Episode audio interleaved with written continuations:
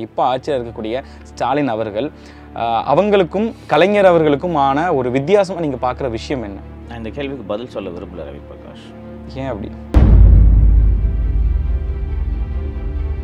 இந்த ஒரு வருஷமா ஆட்சி அங்கே நடக்குது. ஆட்சியா நடக்குது இது. போலீஸ் அட்மினிஸ்ட்ரேஷன் அட்மினிஸ்ட்ரேஷன் நடத்திட்டு இருக்காங்க. ஒரு போலீஸ் ஆஃபீஸர் ஐபிஎஸ் ஆஃபீஸரை மாத்துறதுக்கு துப்பு இல்லை ஸ்டாலினுக்கு. ஸ்டாலின் தான் போலீஸ்க்கு உத்தரவு போடணும். போலீஸ் ஸ்டாலினுக்கு உத்தரவு போட்டுட்டு இருக்காங்க ராயப்பேட்டையில் இப்படி நடந்துச்சு இந்த மாதிரி லாண்ட் அடிச்சு ரெண்டு பேரும் மண்டை உடஞ்சிருக்குன்னா யாருக்கு கெட்ட பேர்? அண்ணா திராவிடர் முன்னேற்ற கழகம்னா அறிஞர் அண்ணா இருக்கிறதுல நூறு பர்சன்ட் ஜெயலலிதாவின் மரணத்தில் மர்மம் இல்லை. டாக்டர்ஸ் வந்து சொல்லுவாங்க மேடம் உணப்பழக்கம் ஜெயலலிதா என்ன சொல்லுங்க உன் வேலை மருந்து கொடுக்குறது கொடுத்துட்டு போ. என்ன சாப்பிடணுன்றதை நான் முடிவு பண்ணிக்கிறேன். இப்போ கேஸ் சிலிண்டரோட ரேட்டு எண்ணூறு தொள்ளாயிரம் போய்கிட்டு இருக்கு. அந்த மானியமான ஐநூறுரூபாலாம் வர்றதில்லை. இது என்னது? என்ன நடந்துகிட்டு இருக்கு? பணக்காரனுக்கு மூணு லட்சம் கோடி கடனை தள்ளுபடி பண்ணுறீங்க ஏன் ஒரு ஏழை நடுத்தர வர்க்கத்துக்கு வந்து ஒரு சிலிண்டருக்கு நானூறுவா தள்ளுபடி பண்ணால் என்னன்றேன் தமிழ்நாடு மத்திய அரசோட எண்ணெய் நிறுவனம் தாங்க ஆயில் கார்பரேஷனு பாரத் பெட்ரோலியமு இதெல்லாம் வந்து அரசோட இது தானே? என் அரசில் நஷ்டமாக நிறுவனங்கள் ஓடினதே இல்லையா? நீ அரசாங்கத்துக்கு தெண்டை செலவு பண்ணதே இல்லையா? ஏழைக்கு போட்டுங்க அந்த மானியம். அதை இந்த அரசு வந்து லாப நோக்கமாக மாற்றினார் பெட்ரோல் டீசல் சமையல் எரிவாயு விலை உயர்வுக்கு இவர்கள் தொடக்கத்தில் சொன்ன காரணம் என்னன்னு கேட்டிங்கன்னா எண்ணெய் நிறுவனங்கள் நஷ்டத்தில் ஓடுது எண்ணெய் நிறுவனங்கள் நஷ்டத்தில் ஓடுது ஓடுட்டுன்றேன் பணக்காரனுக்கு நீ கடன் தள்ளுபடி பண்ணுறியா இல்லையா? வாரா கடனை என்பிஎஸ் அவங்க வந்து இது பண்ணுறதுக்கு என்பிஎஸ் நான் பெர்ஃபார்மிங் அசட்ஸை ரெடியூஸ் பண்ணுறதுக்கு லோனை வேவ் பண்ணியிருக்காங்களா இல்லையா?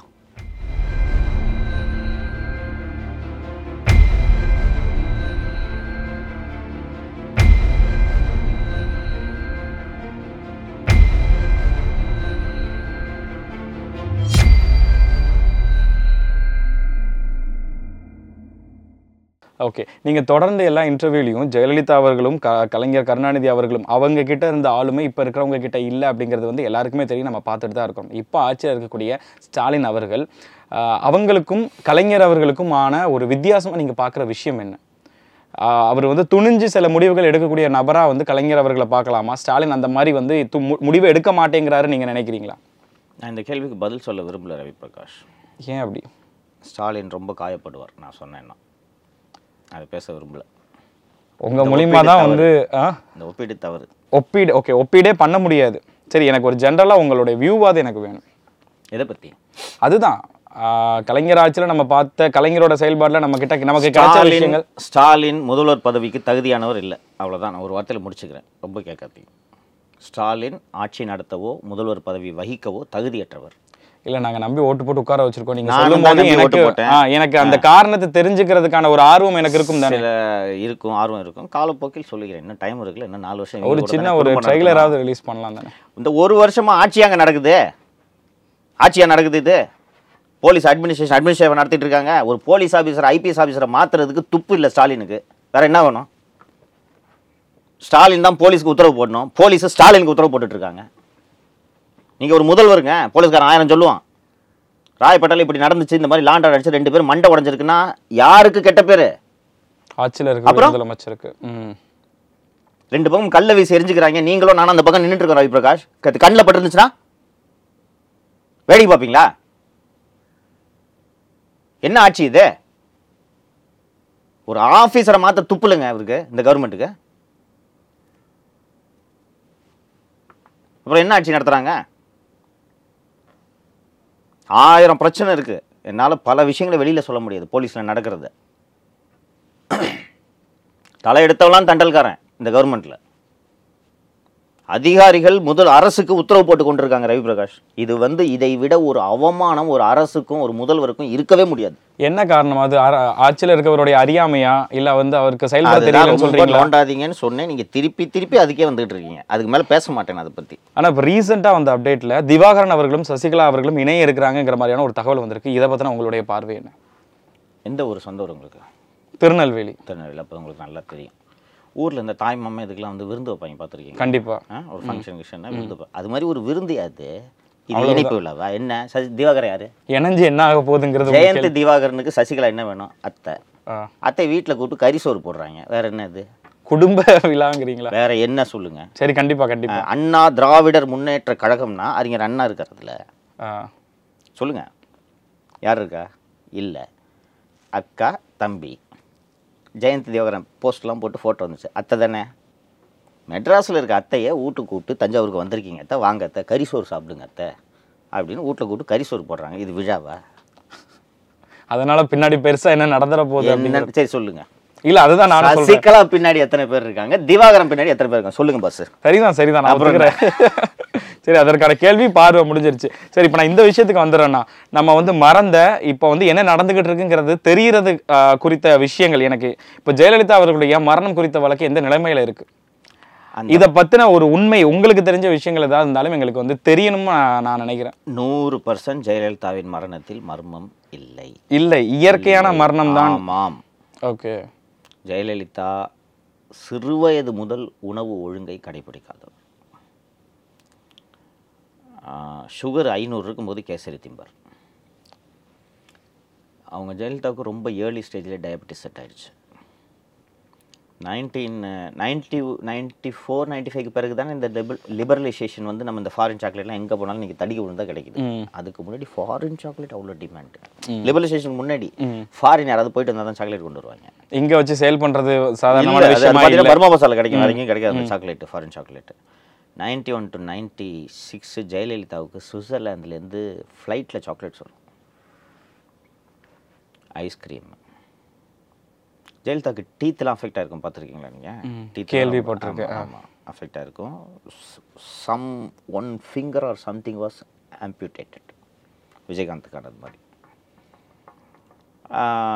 நீங்கள் இந்த டயபெட்டிஸில் இருக்கிறதுல சிக்கல் என்னென்னா அந்த மருத்துவர்களாக நீங்களே தான் மருத்துவம் தொடர்பான நிகழ்ச்சியெலாம் நடத்துகிறீங்க உங்களுக்கு தெரியும். அதில் சிக்கல் என்னென்னா உடம்புல எந்த பகுதி அஃபெக்ட் ஆகும்னே சொல்ல முடியாது. And irreversible. ம். திரும்ப அதை சரி செய்ய முடியாது. ஒருத்தருக்கு கண் அஃபெக்ட் ஆகும் ஒருத்தருக்கு பல் அஃபெக்ட் ஆகும் ஒருத்தருக்கு கேட்கும் திறன் அஃபெக்ட் ஆகும் ஒருத்தருக்கு ஹார்ட் அஃபெக்ட் ஆகும் யாருக்கு எங்கே பஞ்சாயத்து வருதுன்னு சொல்ல முடியாது. அந்த நீங்கள் சுகரை குறைக்கிற சமயத்தில் அந்த ஆர்கனுக்கு damage நடக்குதுல that cannot be reversed Jayalalithaa இறந்தது மல்டிபிள் ஆர்கன் ஃபெயிலியரில் தானே. நான் சொல்கிறேன் ஐநூறு சுகரை வச்சுக்கிட்டு கேசரியும் ஐஸ்கிரீமும் தின்ட்டு தான் என்ன ஆகும் டாக்டர்ஸ் வந்து சொல்லுவாங்க மேடம் உணவு பழக்கம் ஜெயலலிதா என்ன சொல்லுங்க திரும்ப பதிலுக்கு? உன் வேலை மருந்து கொடுக்கறது கொடுத்துட்டு போ. என்ன சாப்பிடுன்றதை நான் முடிவு பண்ணிக்கிறேங்க எல்லாம் பண்ணிட்டு இருக்காங்க. டிசிப்ளினே கிடையாது. நான் தான் சொல்கிறேன். அறநூறு சிகரெட்டை வச்சுக்கிட்டு இவ்வளோ வச்சு ஐஸ்கிரீம் தின்னா என்னங்க ஆகும்? சர்க்கரை அள்ளி ரத்தத்தில் கொட்டுற மாதிரி இல்லை அது. இதுதான் அவங்களோட இது அண்ட் ஸ்ட்ரெஸ்ஸு ஊருப்பட்ட ப்ராப்ளம் இருந்துச்சு அவங்க உடம்புல. வந்துச்சு ஹாஸ்பிட்டலில் அட்மிட் ஆனாங்க இறந்துட்டாங்க. எல்லாரும் சொல்கிறாங்க சசிகலா கொண்டு இந்த இவர் சொன்னார் இவர். ஒரு ஒரு முன்னாள் ஒருங்கிணைப்பாளர். அதிமுகவின் முன்னாள் ஒருங்கிணைப்பாளர் அதிமுகவின் முன்னாள் உறுப்பினர். ஓபிஎஸ் சொன்னார்ல? ரெண்டுமே முன்னால ஆயிடுச்சு. நம்ம. முன்னாள் தானே? கண்டிப்பா கண்டிப்பா கண்டிப்பா. இப்போ ஓட்ல போய் நீங்க அது செல்லாதுன்னு சொல்ற வரைக்கும் நீங்க முன்னாள் உறுப்பினர் தாங்க. கேசி பழனிசாமிக்கு ஓபிஎஸ்க்கு என்ன வித்தியாசம். ஓகேவா? ஸோ அந்த டிசிப்ளின்றதே கிடையாது. எல்லாரும் சொல்றாங்க இந்த ஊர் சொன்னால சசிகலா கொண்டுட்டாங்கன்னு. ஜெயலலிதா பொன் முட்டைன்ற வாத்து இல்ல? ஆ இந்த ஒரு பாயிண்ட நானுமே மென்ஷன் பண்ணினேன். ம். இந்த அம்மா ஜெயிலுக்கு போயிருக்காதுங்க. ஜெயலலிதா உயிரோடு இருந்துச்சுன்னா. ஜெயலலிதாவை தாங்கி பிடித்த சாதி சொத்து குவிப்பு வழக்கு உச்சநீதிமன்றத்தில் விசாரிக்க விசாரணைக்கே வராது என்பதை உறுதி செய்திருக்கும். அந்த சுதாகரனோ இளவரசியோ சசிகலாவோ பார்ப்பனர்கள் அல்லல்ல? அதான் குயிக்கா ஜட்ஜ்மெண்ட் இருந்துச்சு ஓ மற்றபடி சூழ்ச்சி மர்மம் எதுவுமே இல்லை. யாரும் வந்து அந்த ஒரு தலைமையை வந்து தூக்கணுங்கிற மாதிரியான ஒரு மேகசினில் பத்திரிகையாளர் லக்ஷ்மி சுப்பிரமணியம் ஒரு டீட்டெயில்டு கவர் ஸ்டோரி பண்ணியிருக்காங்க. இன்னும் ஆன்லைனில் கிடைக்குது. அதை எடுத்து பார்த்தீங்கன்னா இன்ச்சு பை இன்ச்சு ஜெயலலிதாவுக்கு என்ன சிகிச்சை என்ன மெடிசின்ஸ் என்ன எயில்மெண்ட்ஸ் வந்துச்சு what led to where collapse எல்லாம் இருக்குது. அப்போ அந்த சொல்லிக்கிறது ஸ்லோ பாய்சன் கொடுத்துட்டாங்க கொஞ்சம் கொஞ்சமா இது பண்ணிட்டாங்க. எதுவுமே உண்மை கிடையாது. கட்சி சார்ந்த ஆட்கள் யாருமே ஜெயலலிதா அவர்களுடைய வீழ்ச்சியை வந்து எதிர்பார்க்கல. இதுல எந்த பருவமும் இல்லைங்கிறது உங்களுடைய. நோ கான்ஸ்பிரசி நத்திங் சரி ஓகே எல்பிஜி கேஸ் சிலிண்டர்னு சொல்லிட்டு வந்து மோடி ஆட்சியில் வந்து ஐநூறுரூபா இருந்த சிலிண்டர் வந்து ஆயிரமா மாற்றி ஐநூறு மானியம் வந்து உங்களுக்கு அக்கௌண்ட்டில் வந்துடும் அப்படின்ட்டு எல்லா பெண்கள் பேர்லையும் அக்கௌண்ட் ஓப்பன் பண்ணாரு. அந்த டைமில் ஒரு நல்ல அக்கௌண்ட் ஓப்பன் ஆயிருச்சு அப்படிங்கிறது ஒரு நல்ல ஒரு விஷயமா பார்க்கப்பட்டது. ஜன்தன் அக்கௌண்ட் சில ஆமாம் ஏதோ ஒன்று பேர் கூட ஞாபகம் இல்லை. அப்போ ஒரு சில வருடங்களுக்கு வந்து அந்த ஐநூறுரூபா வந்து விழுந்துக்கிட்டு இருந்தது. இப்போது கேஸ் சிலிண்டரோட ரேட்டு எண்ணூறு தொள்ளாயிரம் போய்கிட்டு இருக்கு. அந்த மானியமான ஐநூறுரூபாலாம் வர்றதில்லை. இது என்னது? என்ன நடந்துக்கிட்டு இருக்குது டிஸ்க் இன்டிஸ்கிரிமினேட்டாக அவர்கள் தொடர்ந்து விலையை ஏற்றிட்டு இருக்காங்க. முன்னாடிலாம் வந்து முன்னாடியும் காங்கிரஸ் ஆட்சி காலத்திலும் வந்து இந்த சிலிண்டரோட விலை நான் ரஃபாக சொல்கிறேன் ஒரு நம்பரு ஆக்சுவல் காஸ்ட்டு தொள்ளாயிரரூபா ஆகுதுன்னு வச்சுக்கோங்களேன். கவர்மெண்ட்டு நானூறுரூவா மானியம் கொடுத்து நமக்கு ஐநூறுரூவாய்க்கு கொடுத்துட்டுச்சு நஷ்டத்துக்கு தான் விற்றாங்க அது உண்மை. அது எதுக்குன்னு கேட்டிங்கன்னா ஒரு கவர்மெண்ட்டுக்கு ஒரு ஒரு வியூ வேணும். ஒரு ஒரு ஹோல்சம் வியூ வேணும். நீங்கள் வந்து ஒரு அரசு துறையில் போயிட்டு லாப நட்ட கணக்கு பார்த்துன்னு இருக்க முடியாது. புரியுதுங்களா? அதை எப்படி பார்க்கணுன்னு கேட்டிங்கன்னா இது சிலிண்டர் ஒற்றை சிலிண்டர் பயன்படுத்துவர்கள் ரெட்டை சிலிண்டர் பயன்படுத்துவர்கள்னு பிரிக்கணும். இப்போ ரீசெண்டாக காங்கிரஸ் கவர்மெண்ட்டில் தான் நினைக்கிறேன் இந்த கமர்ஷியல் சிலிண்டர்னு சிலிண்டரோட ஹைட்டை ஏற்றி ப்ளூ பெருசா கொடுத்தாங்க. பெருசாக அது தனி. அது மாதிரி இது இந்த single cylinder double cylinder consumption மாற்றணும் அதில் கூட முறைகேடுகள் நடக்குதுன்னா ஃபஸ்ட்டு இது middle class lower middle class பயன்படுத்தக்கூடிய ஒரு பொருள் வந்து LPG it is not petrol or diesel or இந்த விமானத்துக்கு பயன்படுத்துகிற எரிபொருள் கிடையாது. இப்போது நீங்கள் ஃபஸ்ட்டு இந்த மோடி வந்து இந்த வீட்டில் எல்லார் வீட்லேயும் கேஸ் சிலிண்டர் கொடுக்கறதுக்கு அதுக்கு ஒரு யோசனை எல்லாம் ஹிந்தியில் ஒரு இப்போ திட்டம் வச்சுருந்தாங்க. அது ஒரு ஜுவாலா யோஜனாவோ ஒரு சம்திங் அந்த திட்டத்தின் கீழ் கொடுக்கும்போது மத்திய அரசு வந்து இதுக்கு சொன்ன காரணம் என்னன்னு கேட்டிங்கன்னா மோடியோட ஸ்பீச்சில் இருக்குதுன்னு நினைக்கிறேன் அது. பெண்கள் அடுப்பூதுகிறார்கள். அந்த புகை அவர்கள் நுரையீரலுக்கு போய் அவர்கள் நுரையீரல் தொடர்பான நோய்களுக்கு ஆளாக்குகிறார்கள். அதனால் நாங்கள் வந்து எல்லாருக்கும் சிலிண்டர் இலவச சிலிண்டர் தரோம்னாங்க. எல்லாருக்கும் இலவச சிலிண்டர் போச்சு. இன்றைக்கி வந்து நீங்கள் வட இந்தியாவில் அந்த வீட்டு அந்த சிலிண்டர் இருக்கும் வீடுகளெல்லாம் பார்த்தீங்கன்னா அந்த வீட்டில் சமைக்கக்கூடிய பெண்கள்லாம் அந்த சிலிண்டரை கீழே போட்டு ஸ்டூல் மாதிரி உட்காந்து அது மேலே தான் ரொட்டி அதே மாதிரி பழைய அடுப்பு தான் ரொட்டி சுட்டுட்டு இருக்காங்க. முன்னாடி இருக்கக்கூடிய கவர்மெண்ட்ஸும் சரி கவர்மெண்ட்டுக்குனாலே என்ன பார்வை இருக்கணும்னு கேட்டிங்கன்னா இது மிடில் கிளாஸ் பண்ணுறது மிடில் கிளாஸ் வந்து இந்த சிலிண்டரை வாங்க வாங்க அவர்கள் ஆரோக்கியமான உணவை சமைத்து சாப்பிடுவார்கள். இது இந்த பொருளாதார சுழற்சியை நீடிக்க உதவும். அப்படி தான் இதை பார்க்கணும். ஒரு சிலிண்டருக்கு அரசுக்கு நானூறுரூவா நஷ்டம் ஆகுதுன்னா ஆமாம் ஆகுதே பணக்காரனுக்கு மூணு லட்சம் கோடி கடனை தள்ளுபடி பண்ணுறீங்க ம். ஏன் ஒரு ஏழை நடுத்தர வர்க்கத்துக்கு வந்து ஒரு சிலிண்டருக்கு நானூறுரூவா தள்ளுபடி பண்ணால் என்னன்றேன் ம். தமிழ்நாடு மத்திய அரசோட எண்ணெய் நிறுவனம் தாங்க இந்தியன் கார்பரேஷனு பாரத் பெட்ரோலியமு இதெல்லாம் வந்து அரசோட இது தானே என் அரசில் நஷ்டமாக நிறுவனங்கள் ஓடினதே இல்லையா? நீங்கள் அரசாங்கத்தில் தெண்டை செலவு பண்ணதே இல்லையா? ஏழைக்கு போட்டுங்க அந்த மானியம். அதை இந்த அரசு வந்து லாப நோக்கமாக மாற்றினார்கள். பெட்ரோல் டீசல் சமையல் எரிவாயு விலை உயர்வுக்கு இவர்கள் தொடக்கத்தில் சொன்ன காரணம் என்னன்னு கேட்டிங்கன்னா எண்ணெய் நிறுவனங்கள் நஷ்டத்தில் ஓடுது எண்ணெய் நிறுவனங்கள் நஷ்டத்தில் ஓடுது ஓடுட்டுன்றேன் பணக்காரனுக்கு நீ கடன் தள்ளுபடி பண்ணுறியா இல்லையா? வாரா கடனை என்பிஎஸ் அவங்க வந்து இது பண்ணுறதுக்கு என்பிஎஸ் நான் பெர்ஃபார்மிங் அசட்ஸை ரெடியூஸ் பண்ணுறதுக்கு லோனை வேவ் பண்ணியிருக்காங்களா இல்லையா? அப்படி பண்ணும்போது இது கொடுத்தா என்னங்க? பல லட்சக்கணக்கான கோடி வேவ் பண்ணியிருக்காங்க லோனு ஆர்பிஐயில் இந்த வாரா கடனோட டீட்டெயில்ஸை கூட வெளியிடல. ரகுராம் ராஜன் அனுப்பிச்சதை கடைசி வரைக்கும் இவர்கள் வெளியிடவே இல்லை. அப்படி இருக்கும்போது கொடுக்கணும் அதுக்கு. ஒரு மோடி சொன்ன காரணம் உண்மை தானே கிராமத்தில் பொம்பளைங்க அழ ஊதிக்கிட்டு கஷ்டப்பட்டுட்டு தானே இருக்காங்க. சிலிண்டர் இருந்துச்சுன்னா அழகாக யூஸ் பண்ண போகிறாங்க இன்றைக்கி அதை வாங்குற அளவு அதை அதை கூட ஏற்றுறீங்கன்னா உங்களுக்கு அந்த அரசாங்கத்தோட ஒரு ஒரு அப்ரோச் எப்படி இருக்குன்னு பார்த்தீங்கன்னா கவர்மெண்ட்டுக்கு துட்டு வேணும். நீ சமைச்சு தின்னா தின்னு தின்னாம நஷ்டமா போ. என்ன மாதிரி. இன்னொரு விஷயம் நீங்கள் பார்த்தீங்கன்னா இப்போது நீங்கள் இங்கேருந்து ஆம்னி பஸ்ஸில் போய் ட்ராவல் பண்ணுறீங்கன்னு வச்சுக்கோங்களேன். ஆம்னி பஸ்ஸில் நீங்கள் ட்ராவல் பண்ணும்போது சென்னை டு பெங்களூர் பார்த்தீங்கன்னா நீங்கள் இருபத்தி நாலு மணி நேரமும் ஆம்னி பஸ் சொகுசு பேருந்து கிடைக்கும். இதே மாதிரி night Chennai to Bangalore popular roads Chennai to Madurai Chennai to Trichy Kovai. இது போன்ற ஊர்களுக்கெல்லாம் பார்த்தீங்கன்னா இருபது முப்பது பஸ்ஸு வெரைட்டி இருக்கும் உங்களுக்கு. சென்னை டு மன்னார்குடி நீங்கள் பார்த்தீங்கன்னா ப்ரைவேட் பஸ் எனக்கு தெரிஞ்சு ஒன்று ரெண்டு இருக்கும். அதுவும் கோவிடுக்கு பிறகு சர்வீஸே கிடையாது. இந்த ஒரு ரதிமீனான்னு ஏதோ இருந்துச்சுன்னு நினைக்கிறேன் கும்பகோணம் ட்ராவல்ஸ் அதெல்லாம் எல்லாம் இழுத்து மூடிட்டாங்க. சரியா? அரசாங்கம் எனக்காவது பஸ்ஸை நிறுத்திருக்கா உசிலம்பட்டிக்கு கவர்மெண்ட் பஸ் போகும். மன்னார்குடிக்கு கவர்மெண்ட் பஸ் போகும். திருத்துறைப்பூண்டிக்கு கவர்மெண்ட் பஸ் போகும். செங்கல்பட்டுக்கு கவர்மெண்ட் பஸ் போகும். நீங்கள் சமயத்தில் இந்த அரசு பேருந்துகள் ப இது அரசு பேருந்துகள் பயணப்படும் போது நீங்கள் பார்த்தீங்கன்னா உங்களுக்கு தெரியும். ரெண்டு பேர் உட்காந்துட்டு போய் போட்டிருப்பாங்க தெரியுமா? ரெண்டு பேரும் இருந்தாலும் பஸ் வீக்கெண்டில் பஸ்ஸு ஃபுல் ஆகிடும் ஓகேவா வீக்கெண்டில் சாட்டர்டே சண்டேல வந்து பஸ் பெரும்பாலும் ஃபுல் ஆகிடும் வீக் டேஸ்ல காலியான போறது வீக் டேஸில் ரெண்டு பேர் மூணு பேர் வச்சுக்கிட்டு போப்பாங்க. போவாங்க பார்த்துறீங்களா அது கவர்மெண்ட்டுக்கு நஷ்டம் தானே? அவ்வளோ பெரிய பஸ்ஸை டீசலை போட்டுக்கிட்டு ரெண்டு ஒரு டிரைவர் கண்டக்டர் கழிச்சிங்கன்னா மொத்தம் ரெண்டு பேர் இருப்பான் ரெண்டு பேருக்காக இங்கே திருத்துறைப்பூண்டி வரைக்கும் அந்த பஸ் போனால் நஷ்டம் தானே? கண்டிப்பா. ஆனால் அரசு லாப நஷ்டம் பார்க்கலாமா?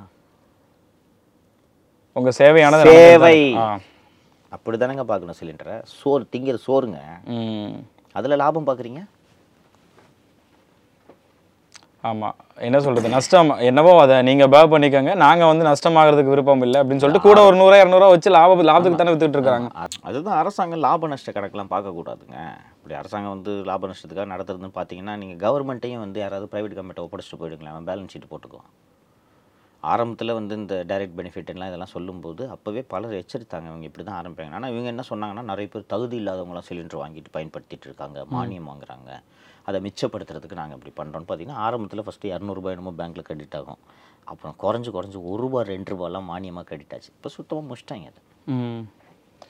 ஸ்ரீலங்கா வந்து ரீசெண்டாக பார்த்துருப்பீங்க. ஆளுநர் மாளிகையில் எல்லாரும் வந்து கிட்டத்தட்ட வந்து ஆளுநர் மாளிகை ஒரு கெஸ்ட் ஹவுஸ் மாதிரி மாறி உள்ளுக்குள்ளே குதூகலமாக வந்து இது பண்ணிட்டு இருக்கிறாங்க. இதை எப்படி பார்க்குறீங்க? அந்த கூட்டத்தில் வந்து ராஜபக்சே வந்து சிக்கியிருந்தாருன்னா அவரோட நிலைமை என்னவா இருந்திருக்கும்? உலகெங்கும் மக்கள் புரட்சிகள் நடக்கும் இடங்களில் கொடுங்கோல் ஆட்சியாளர்கள் சந்திக்கும் கதிதான். இலங்கையில் அந்த அதிபருக்கும் ஏற்பட்டிருக்கும் என்பதில் உங்களுக்கு எந்த விதமான சந்தேகமும் வேண்டாம். கடாஃபி இன்னும் நிறைய உலக தலைவர்கள் இது போன்ற நெருக்கடிகளை சந்தித்திருக்கிறார்கள். இன்றைக்கி என்ன ஜனங்களுக்கு சோத்துக்கே இல்லைங்க. அப்படி இருக்கும்போது என்கிட்ட டேய் நான் சாப்பாட்டுக்கு இல்லாமல் இருக்கேன். நீ என்ன ஸ்விம்மிங் பூலில் குளிச்சுன்னு இருக்கிற? உனக்கு நாற்பத்தி ரெண்டு இன்ச்சு டிவின்னு மக்கள் இறங்கிட்டாங்க. மக்கள் சக்தியின் முன்னால் யாருமே நிற்க முடியாது.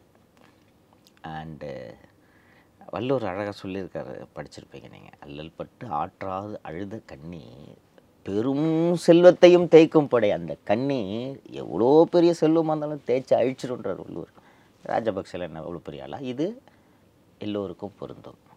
மோடி அமித்ஷாவுக்கும் தவறான ஒரு அரசோட வியூகம் அப்படிங்கிறது வந்து மக்களை வந்து எந்த அளவுக்கு பாதிக்க இப்போ ராஜபக்சே எங்கே இருக்கிறாருங்கிற மாதிரியான இது தகவல் வரைக்கும் எனக்கு அதெல்லாம் அந்த தகவல் இல்லைங்க எனக்கு. தெரியல. பாரு பட் இந்த மாதிரியான ஆட்கள் வந்து தேல் எஸ்கேப் அதாவது ராஜபக்சேவால் அமெரிக்காவுக்கோ ஐரோப்பாவுக்கோ ஈவன் ரஷ்யாவுக்கோ பலன் இருக்குமானால் அவரை காப்பாற்றி கொண்டு போய் இங்கே வச்சுவாங்க முஷரஃப்லாம் இந்த மாதிரி நடந்தப்போ போய் லண்டனில் எங்கேயோ இருந்துட்டு அவர் வெளிநாட்டிலே தான் இறந்து போனார்னு நினைக்கிறேன். பெனசிர் பூட் அந்த மாதிரி இருந்தாங்க. பெனசிர் பூட்டோவின் கணவர் இது போல் வெளிநாடுகளில் தஞ்சம் புகுந்திருந்தார். இன்னும் கூட பல நாடுகளோட முன்னாள் அதிபர்கள் அந்த மாதிரி இருக்கிறாங்க. அதெல்லாம் அவர்கள் தப்பித்து விடுவார்கள். போய் சேஞ்ச் அடுத்து என்ன போகுதுன்றது தெர் நோ கிளாரிட்டி ஒரு அதிபர் மேல இருக்கக்கூடிய குற்றச்சாட்டுனால அவங்க வந்து ஓடுறாங்கங்கிறத தாண்டி இப்ப நாடே வந்து என்ன நிலைமை ஆக போகுதுங்கிறது தெரியாம இருக்குது. இலங்கையோட எதிர்காலம் என்னவா இருக்கும்னு நினைக்கிறீங்க? அடுத்தடுத்த மூவ்ஸ் என்ன மாதிரி போகும்னு நினைக்கிறீங்க? எனக்கு கையிருப்பு சுத்தமாவே அந்நிய செலாவணி இல்லாம ஒரு நிலையில இருக்கிறாங்க. இந்த நாடை மீட்டெடுக்கிறதுக்கான வழிகள் என்னங்கிறது உங்களுக்கு? இது உலக நாடுகள் எல்லாம் சேர்ந்து அவர்களுக்கு ஏதாவது ஒரு பேக்கேஜ் பெயிலிங் பேக்கேஜ் ஏதாவது கொடுத்தாலே ஒழி இப்போதைக்கு அந்த பொருளாதாரம் சீரடைவதற்கோ எதற்கோ வழி இல்லை. இப்போது எல்லா கட்சிகளும் சேர்ந்து ஒரு கூட்டணி அரசாங்கம் அமைப்பதாக பேச்சுவார்த்தை நடந்து கொண்டிருக்குது. ஃபர்ஸ்ட் அந்த கவர்மெண்ட் இது ஒரு ஷேப்புக்கு வந்தால் தான் தெரியும். ம். இன்னைக்கு ஆட்சியில் இருக்கிறவங்க எல்லாருக்குமே எப்போ மனசில் ஒரு நினப்பு என்ன இருக்குன்னா நம்ம கையில் மிலிட்ரி இருக்குது பேராமிலிட்ரி ஃபோர்ஸஸ் இருக்குது போலீஸ் இருக்குது சுட சொல்லலாம் அப்படின்ட்டு எல்லாரும் இருப்பாங்க. நானும் இதை கேட்டேன். சரி இதெல்லாம் இருக்கே. மக்கள் திரண்டு அதிபர் மாளிகைலாம் பூந்துட்டாங்க. ஆர்மி இறக்கலன்னா ஆர்மியில் இருக்கணும் அந்த ஊரில் தானே குடியிருக்கான்? ம். அவனுக்கு வீட்டில் பொண்டாட்டி புள்ள அவனுக்கு வீட்ல gas எரியணும் இல்ல, சாப்பாடு வேணும் இல்ல, பால் வேணும் எப்படி ஐநூறுரூவா கொடுத்தா பெட்ரோல் வாங்குவான். அப்படின்னாங்க. இங்கேயும் இப்போ நீங்கள் இதுக்கு முன்னாடி கமல்ஹாசன் அவர்கள் சிறந்த நடிகர் அதாவது வந்து அவர் நிறைய விஷயங்களை தெரிஞ்சு வச்சிருக்கிற ஒரு நபர். அரசியல்வாதியா கமல்ஹாசன் அவர்களை பத்தின உங்களுடைய ஒரு கருத்து என்ன? டோட்டல் ஃபெயில்யூர் ஃபெயில் ஃபெயில்யூர் ம்.